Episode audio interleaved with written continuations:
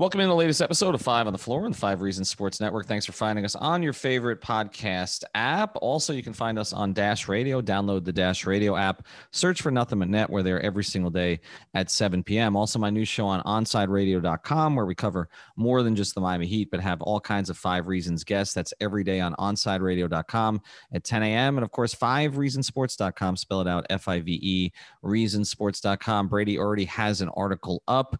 We've added a couple of writers to to the site as well this week. So make sure to check out all of that content. Also, check out prizepicks.com. They introduced something new today. I've already won twice on it. They're doing single stats for NBA players now. So if you go to prizepicks.com, use the code five. It's as simple as this. I went in today, took a look at the board, and said, is Kevin Durant going to score more than 25 tonight? Yes. Is Trae Young going to score more than 25 tonight? Yes. I got helped out by the double overtime and the fact that the teams they were playing against don't play any defense, but I won. So give it a shot. Throw 20 bucks down or anything that you want to do and you can win. You can play where you can win sort of double your money, you can triple your money, you can quadruple your money. Use the code 5 F I V E, play different combinations. Again, this is the new way to play daily fantasy. Go to prizepicks.com and yes, you can do it this weekend as well on the NFL's conference championship games. And now, tonight's episode.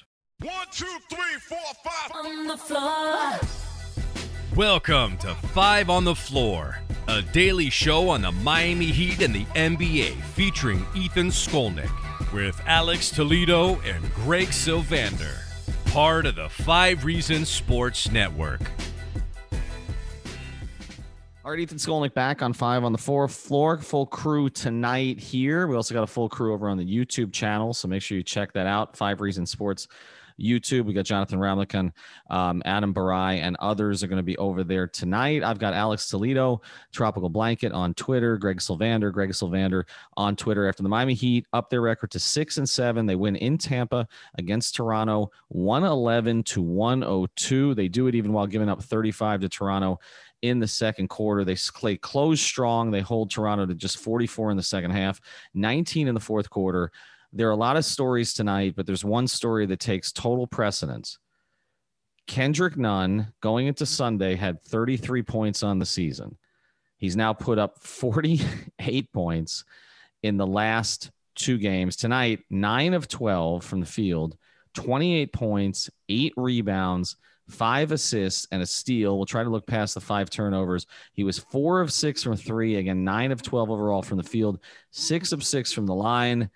Somebody gave Kendrick Nunn his powers back. This looked like Kendrick Nunn from early last season. Greg, you and I did a pod a couple days ago. We said sustainable or not sustainable. Um, are you feeling that this is potentially more sustainable? And I mean, has he earned a rotation spot back? I think he has. I think that he has to. Um, I mean, the last two games he's been particularly uh, obviously, the the robust statistics, uh, you know, definitely indicate how awesome he's looked the last two games. But even prior to that, like I think back to to the OKC game where he was like four of six from the field, and uh, and then against Detroit, he played a pretty, you know, it was a bad game overall, but I think he he was he shot three for six. I'm not looking at it. Uh, had seven points, five rebounds. Um, you know, so he was kind of building towards being productive, and now you see this like outburst, two games in a row. Uh, you have to hope that it is something that is uh, not sustainable to the degree that we've seen it the last two games. But if he can just be a productive player off of the bench and a scorer and a creator and a player that they can depend on at any level, I think it's a huge plus because obviously we've seen the just the weird nature of this season. So um, all good things from Kendrick Nunn. How long it lasts, that remains to be seen. Well, some of it, of course, will depend on when guys come back, and they're still waiting on Bradley. Herro and Butler. So those are three guys that could obviously chew into a lot of those minutes. Um, the, I, I want to get to you on Nunn on this here, Alex. But the thing to me that was really impressive about this win and why, uh, other than I would say, other than the second Milwaukee game was the most impressive win of the year, even though Toronto has been scuffling a little this year, is that Miami did this again without Herro, without Butler, and without Bam and Dragic. I mean, Bam sort of took over late, but and Goran got his scoring up to 17, but they really weren't the ones carrying the day. It was It was Nunn. It was Olynyk. Uh, I thought Iguodala was terrific tonight. Like, but but let's let's cycle back on Nunn here, Alex. Are you seeing anything different in the way he's playing other than just confidence? No, I really think it is just that and a lot more decisiveness. And I'm not saying, you know, he makes the best decisions. I think we he he showed again tonight that he's not a point guard. And, you know, the Raptors have a lot of very good defenders. So I'm I'm giving him credit here. Like I think he did a really good job being a shot maker, which is what he was for all of last season. And he hadn't shown uh, since the season was suspended the first time due to COVID. And for him to just come out two straight games, you know, versus a bad team versus a good team each and just you know put up buckets when his opportunity was given to him like that's obviously that obviously bodes well for the heat as far as the rotation it's it's tough because i just don't know like when the team is healthy where he fits because like i, I wouldn't want to take avery bradley out of the rotation for what he brings you know Herro's a starter Dragic coming off the bench i don't i guess you can run three guard lineups but i've never been a huge fan of that i mm. like I'm I'm not against Nunn being in the rotation in a vacuum. I just think it's tough with given the actual guys on the team when they're healthy. But uh, we don't know when the, we're actually getting that iteration of the team. So as long right. as he's getting the opportunities and, and, you know and he's making the most out of it, that's that's good for them. You know, uh, good for his trade value too. And, and it's a good point. We don't know when. I mean, they don't know when they're going to have everybody back. I think Herro. You know, maybe we're looking at one more game. I, I would expect to see Jimmy and Bradley maybe by the second Brooklyn game, we'll see. Um, and again, Brooklyn, that was an interesting performance tonight. We'll talk about them a little bit more before the Heat end up playing the Nets for two. But the thing about it with me with Nunn is he doesn't start the game. I mean, tonight, another new starting lineup.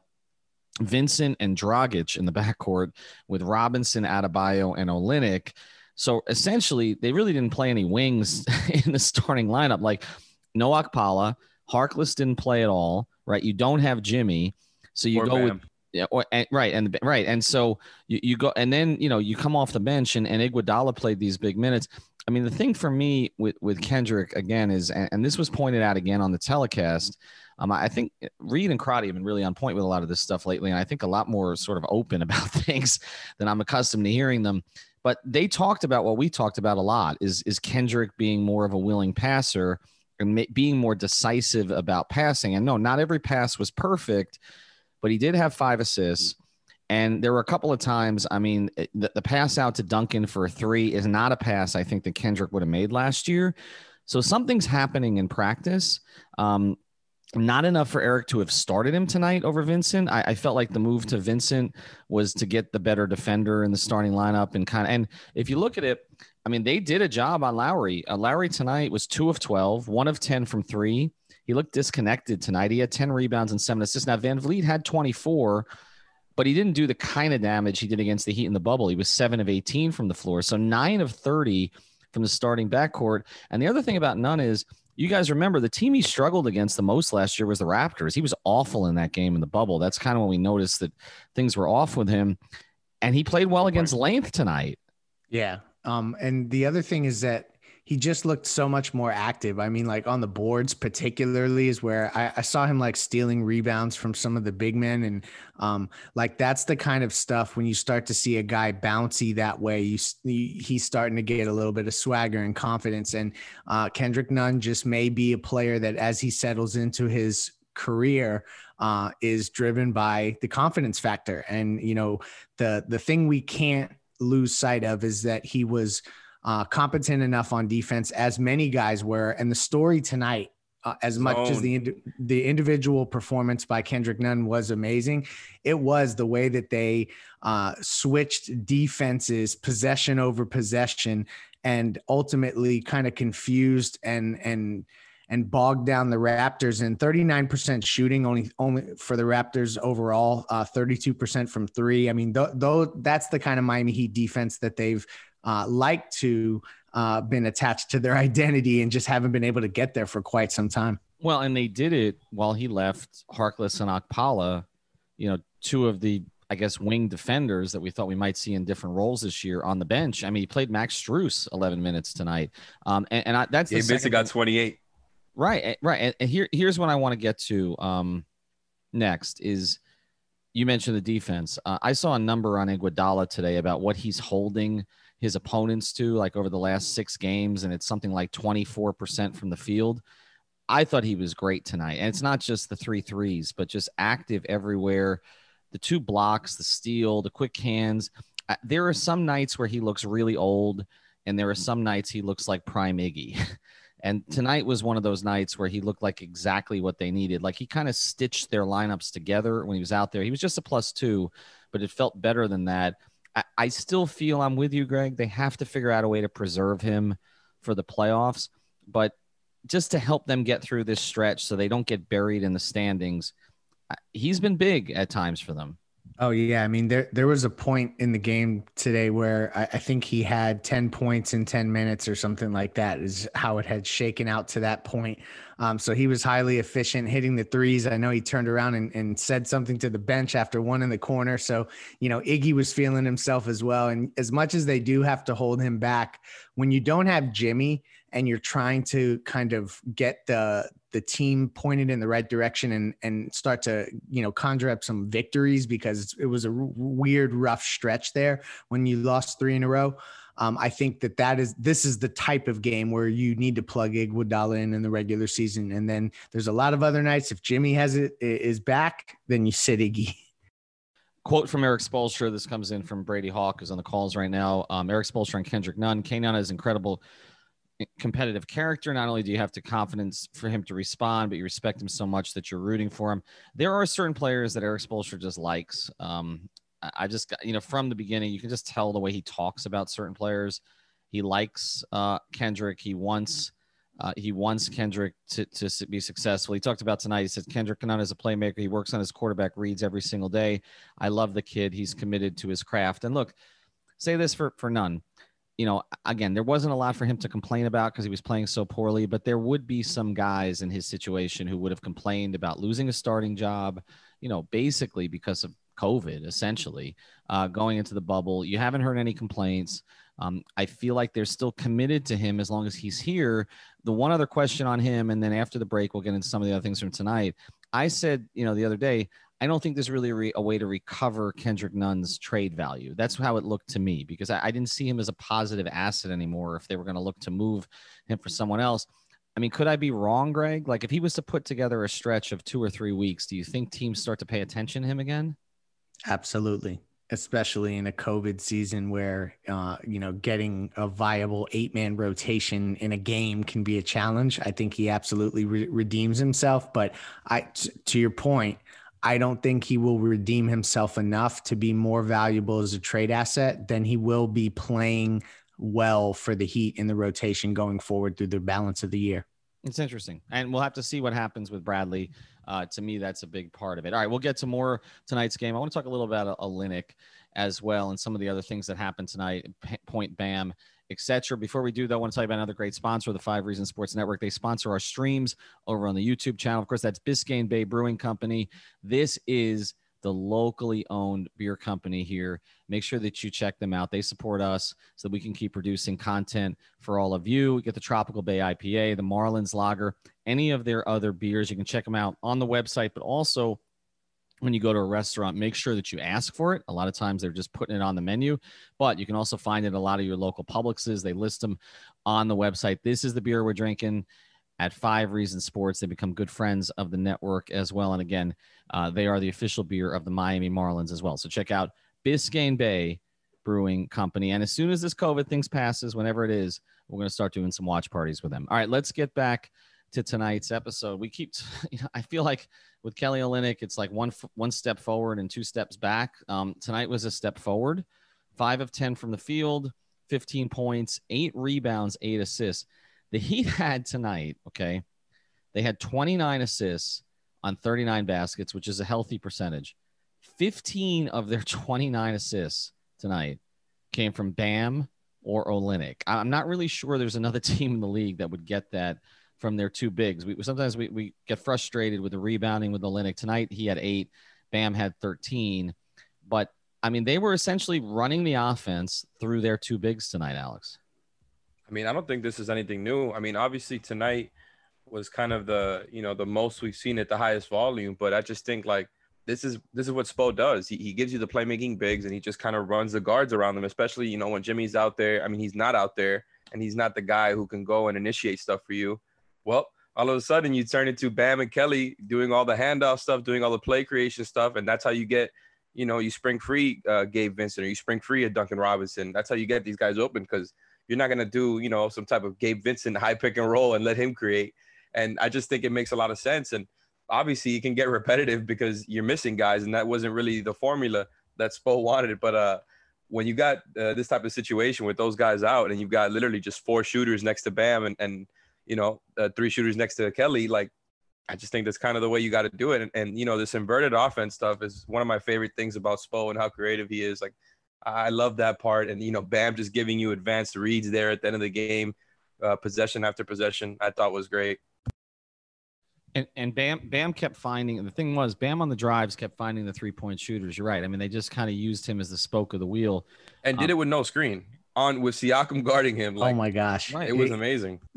Like you know, Bam is ascending into rare rarefied air when he has kind of like a quiet, almost like a game where there was a moment where I think people were going to say Bam could have maybe had an off night, and he has 14, 13, and seven assists uh, six of 14 from the field. And just when he found, uh, I don't know who the shooter was, and I think it was Goran actually. It was, it was Goran in the left corner yeah. that he found in the corner. I mean, like when he's making passes like that, like that's the kind of stuff that, um, like the this is where he truly does uh, have no ceiling. The the last um Heat player of even close to that size that I remember making a play like that um used to wear six down here. I mean that that was that looked that looked like a LeBron read, right? It, it just, I mean, what he basically probing the paint, knowing where the all the shooters are, swinging the ball out to the corner.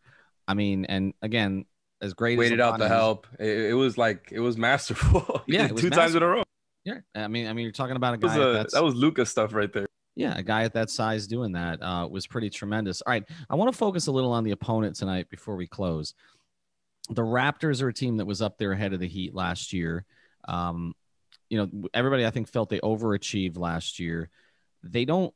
I don't know. They just a lot of their parts don't look right to me, Greg. Like, no, Siakam they need to reset. Is, right? Siakam still isn't what he was. I mean, Lowry's been really good this year, so tonight was an off night. Baynes has given them nothing though. Um, right. So so even though even though they've got the the sort of they they've got a mini leap from Boucher, you know, I, I, I don't know if I mean the Raptors to me they don't even look like a threat in the East this year.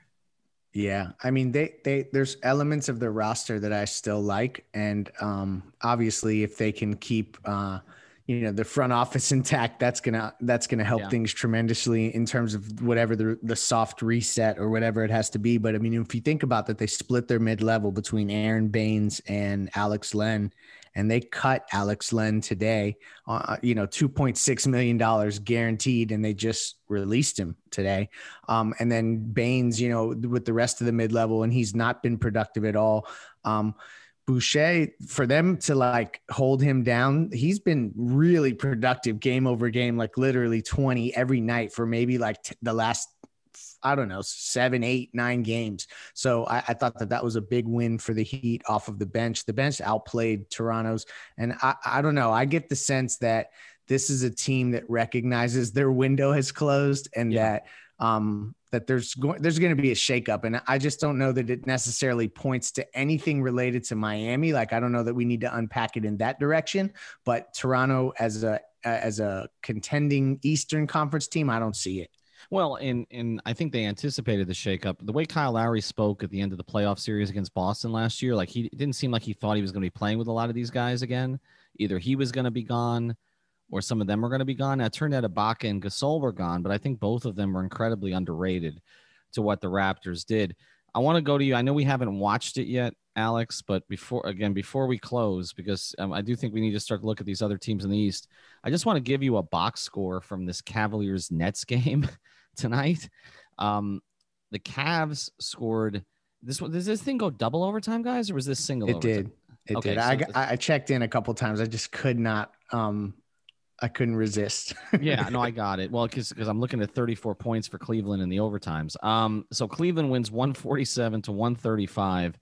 We don't. I'm Sexton went off, but we don't have to look at Cleveland statistics. We're more interested in the Nets. Tonight they got 38 out of Durant, 37 out of Irving, okay, on a combined 17 of 53 from the field. Harden had 21 and 12 21, 10, and 12 assists in 51 minutes. He was six of 14. So he deferred and they still lost. They got a total of 10 points from their bench, uh, six of them from Joe Harris, who played 42 minutes, really nothing from anybody else. I mean, big threes take some time to come together. You don't evaluate after one game. I learned that covering the Heat that started nine and eight in 2010, 2011. But it strikes me, and I'm going to get a chance to watch some of it tonight, that this is a team that's going to struggle defensively, right, Alex? I mean, I, I mean, on on paper at least. On paper, no doubt, and I think that was what we kind of looked at even going into the season before the Harden trade, and then you know they traded their uh, biggest rim protector and Jarrett Allen, who who I think is still a lot better than DeAndre Jordan, who I guess is just a fill-in center there. Hey, and Jared like, Allen balled out tonight.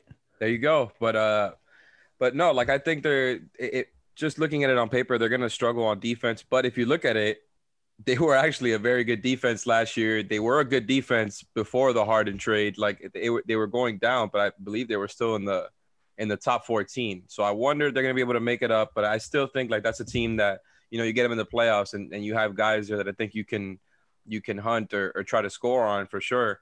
But uh the offensive side, man, I just don't know how you guard that team when they're rolling. Like they're going to be moving the ball around like that you know, they put out a lineup with, you know, their three plus Joe Harris and either DeAndre Jordan or Jeff Green. And it's like, you know, obviously I think DeAndre is the way you go there. You have a role man, but if you have a lineup with those five out there as like your closers, I just think it's really, really, really tough to guard. Like you're just always giving up a poison somehow. And I think that's kind of what it's always going to be for Brooklyn and why they're going to be the favorites, even with the lack of depth. And as far as Cleveland, what if I told you uh, they have the second best defensive rating in the league right now? Uh, you know, they've done a nice job there. I will say that. I, you know, and I think obviously uh, Drummond's had something to do with that. I got to watch them a little. And Larry Nance starting at the three. We yeah, no, it, it's. I mean, if you look at their group, it's it's interesting. It's an interesting mix. Of course, like they're dealing with the uh, the Kevin Porter Jr. issue right now, but I mean, tonight they got 29 points off the bench from the two guys they got from the Nets, Prince and right. Allen. Yeah. Um, and and Sexton had 42. I mean, this is without Garland tonight. They're seven they and seven on the season.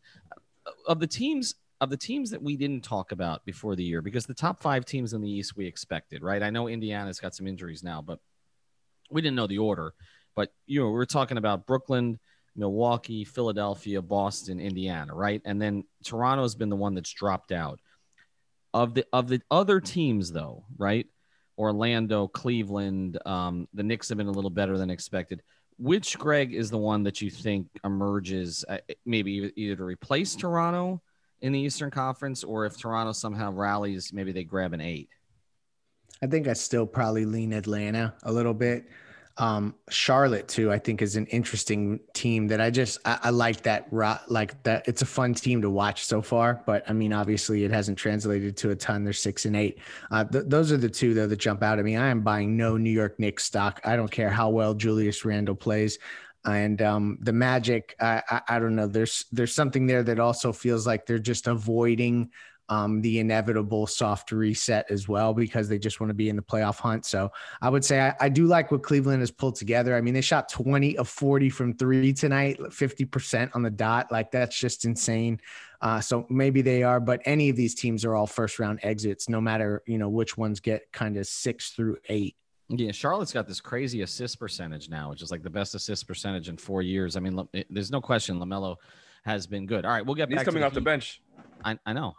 Uh, we'll we'll, uh, we'll get back to the Heat tomorrow a little bit more. Again, check out our sponsors. Um, go to PrizePicks.com. Use the code five F I V E. Use their single stat format. Of course, our friends over at Biscayne Bay Brewing as well. Have a good night. Thank you for listening to the Five on the Floor on the Five Reasons Sports Network.